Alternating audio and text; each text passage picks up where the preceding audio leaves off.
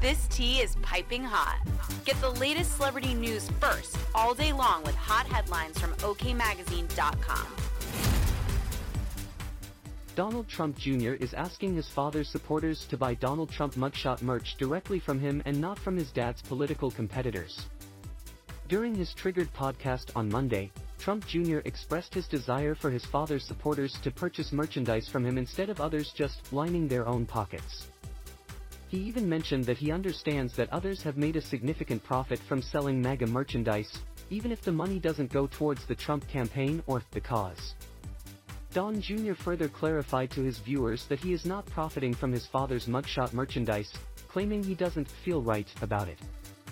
"I'd probably actually get killed in the press, thinking about it now." The former first son stressed that it's important to show support for his father. The eldest Trump son promised to give all of the profits to his dad's legal defense fund to push back against some of the insanity and the alleged miscarriage of justice.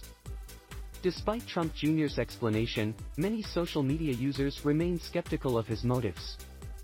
Some viewed his promotion of merchandise as just another opportunity for the Trump family to profit, referring to it as a grift. Others suggest that the cause he is referring to is nothing more than a cult-like following. Trump Jr.'s pledge to donate all profits was also met with serious doubts from those online, as many believe that these claims are often a smokescreen for personal gain.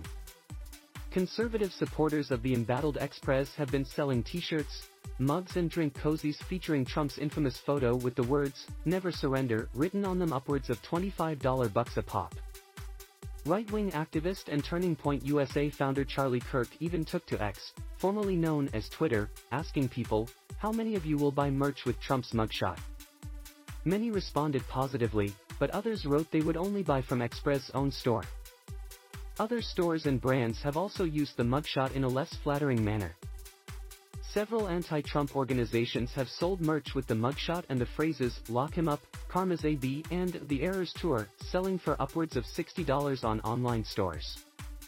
Political punk rock band Green Day even launched their own charity brand of t-shirts featuring Trump's photo with a yellow sticker that reads "Nimrod" over his face, resembling their 1997 album by the same name.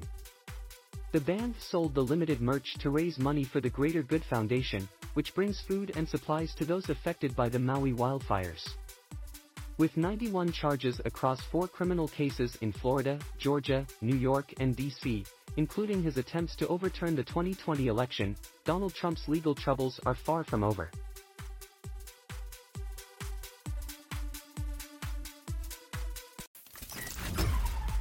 We'll keep you updated throughout the day with the scalding details. For more fiery headlines, visit okmagazine.com and hit subscribe.